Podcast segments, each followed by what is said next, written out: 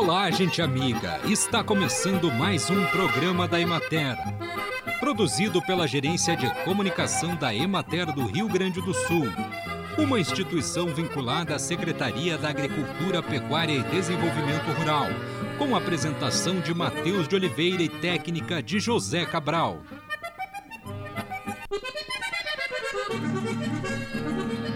A batata deve ser colhida quando as hastes estiverem completamente secas e os tubérculos com a película firme, sem desprender-se, o que ocorre entre 10 e 14 dias após a morte da parte aérea da planta.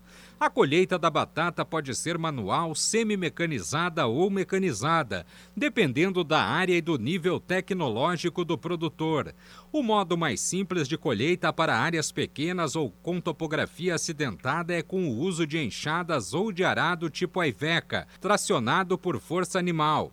No caso de áreas maiores e de topografia plana, pode-se usar colheitadeiras, que fazem a operação completa de desenterrar os tubérculos, separar o solo e restos da planta, deixando-os prontos para a classificação e embalagem.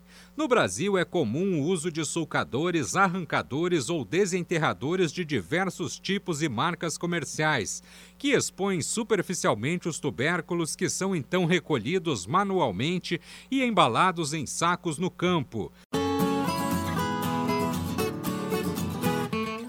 Acompanhe agora o panorama agropecuário.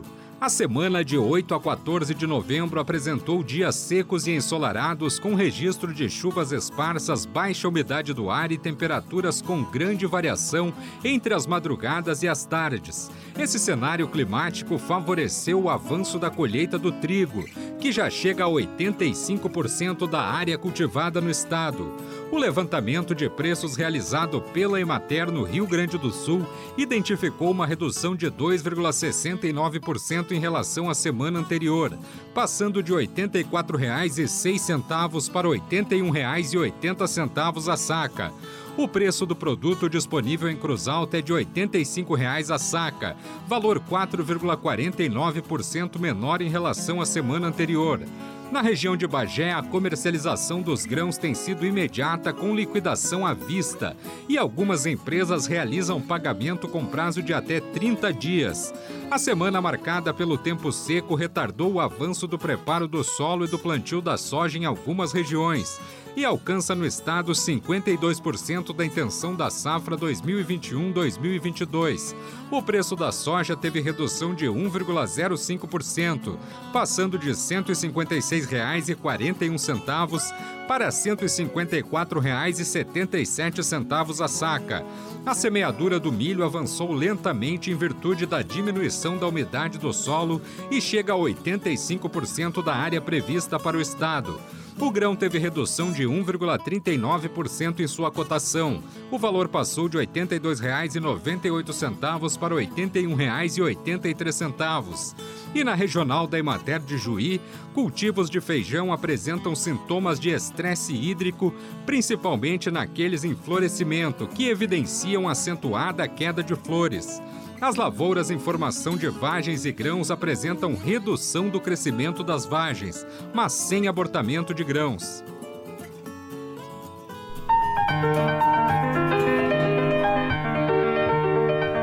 No programa Demater de hoje, nós vamos conversar com a Michele Jacob, que tem 31 anos e é presidente da Cooperativa Mista de Agricultores Familiares de Itati, Terra de Areia e Três Forquilhas, a Comafit.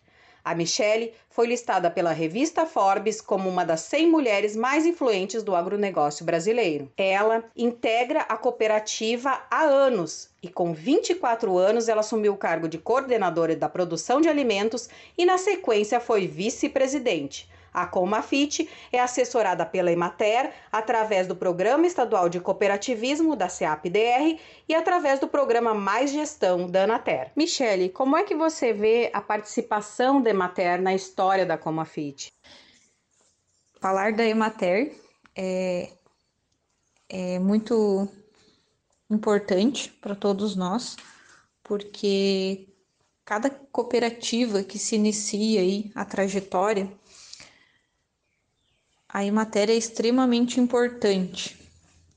citando assim o exemplo da, da Comafit, desde o dia que ela foi criada até hoje, sempre teve um profissional da área que atendeu a demanda necessária para o crescimento e para o desenvolvimento da cooperativa.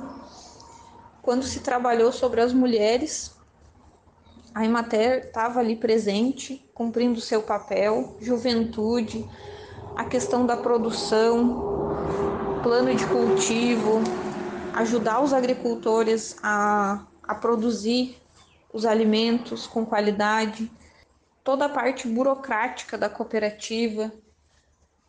Então, a gente sabe que se não tivesse uh, essa, essa assistência dela, a Comafit ela não estaria de portas abertas até hoje. Porque para um agricultor pagar todo um, um serviço jurídico ali, tirando da roça, toda uma questão ali de entender o funcionamento, sairia altíssimo esse custo. E com a, a Emater aqui na, na região dando toda essa assistência à cooperativa desde o seu início, foi muito mais viável para os agricultores conseguir formar o grupo lá no começo, organizar as chamadas públicas, ver sobre a produção, ver os projetos que poderiam estar se inserindo. E é de extrema importância que, que ela continue dando esse suporte. Porque hoje a gente vive num, numa época em que está tudo muito mais complicado, tudo mais, muito mais caro, difícil. E se o agricultor não tiver essas oportunidades de ter essa assistência técnica, certamente ele não vai conseguir. E é super importante para incluir os pequenos agricultores, aqueles que não têm condições de poder estar tá colocando seus produtos diretamente no mercado. Se eles não tiver uma cooperativa para se inserir, certamente eles vão estar tá tendo que entregar os seus alimentos para atravessadores, vão ser prejudicados no preço, nunca vão ter certeza do valor que vão receber por os seus alimentos. E toda essa construção que teve entre os municípios, entre os técnicos da Emater que atenderam em determinados períodos, ajudou muito para o crescimento da nossa região. Hoje temos uma cooperativa aqui que fatura mais de 4 milhões. Então é extremamente importante aqui para o litoral norte esse crescimento. Michele, e como você se sente sendo eleita uma das mulheres de referência do agronegócio brasileiro pela revista Forbes? Bom, então, falar sobre esse reconhecimento da Forbes é algo muito importante para a cooperativa, né? Tanto para demonstrar o nosso trabalho, né? Como pra gente mesmo, né? Saber assim que com uma conquista dessas, a gente tá no, no rumo certo, né? A gente tá aí numa caminhada aí complicada, né? Não, não tem tantas certezas com a política pública, como que vai ser. Só que quando a gente recebe um reconhecimento desse, de estar né, nessa lista, a gente sabe que, que por mais trabalhoso que seja, todo o esforço que a gente coloca, né, para conquistar os objetivos da cooperativa, a gente sabe que a gente está conseguindo aí demonstrar e que está no caminho certo. E para mim é extremamente gratificante poder estar tá, tá fazendo parte aí dessa lista. Até no dia quando eu recebi a notícia eu não acreditei, né? Porque uma pequena cooperativa do litoral norte aqui do Rio Grande do Sul estar nessa lista né, é algo que é inacreditável, né? Saber que que o trabalho dos pequenos também tem o seu momento de reconhecimento. Então foi, foi muito importante, assim, para mim, para a cooperativa e, e, algo, assim, muito emocionante, né? Muito feliz, assim, por por estar tá participando. Para o programa Demater, Karine Macierer, de Porto Alegre. E assim encerramos mais um programa da Emater.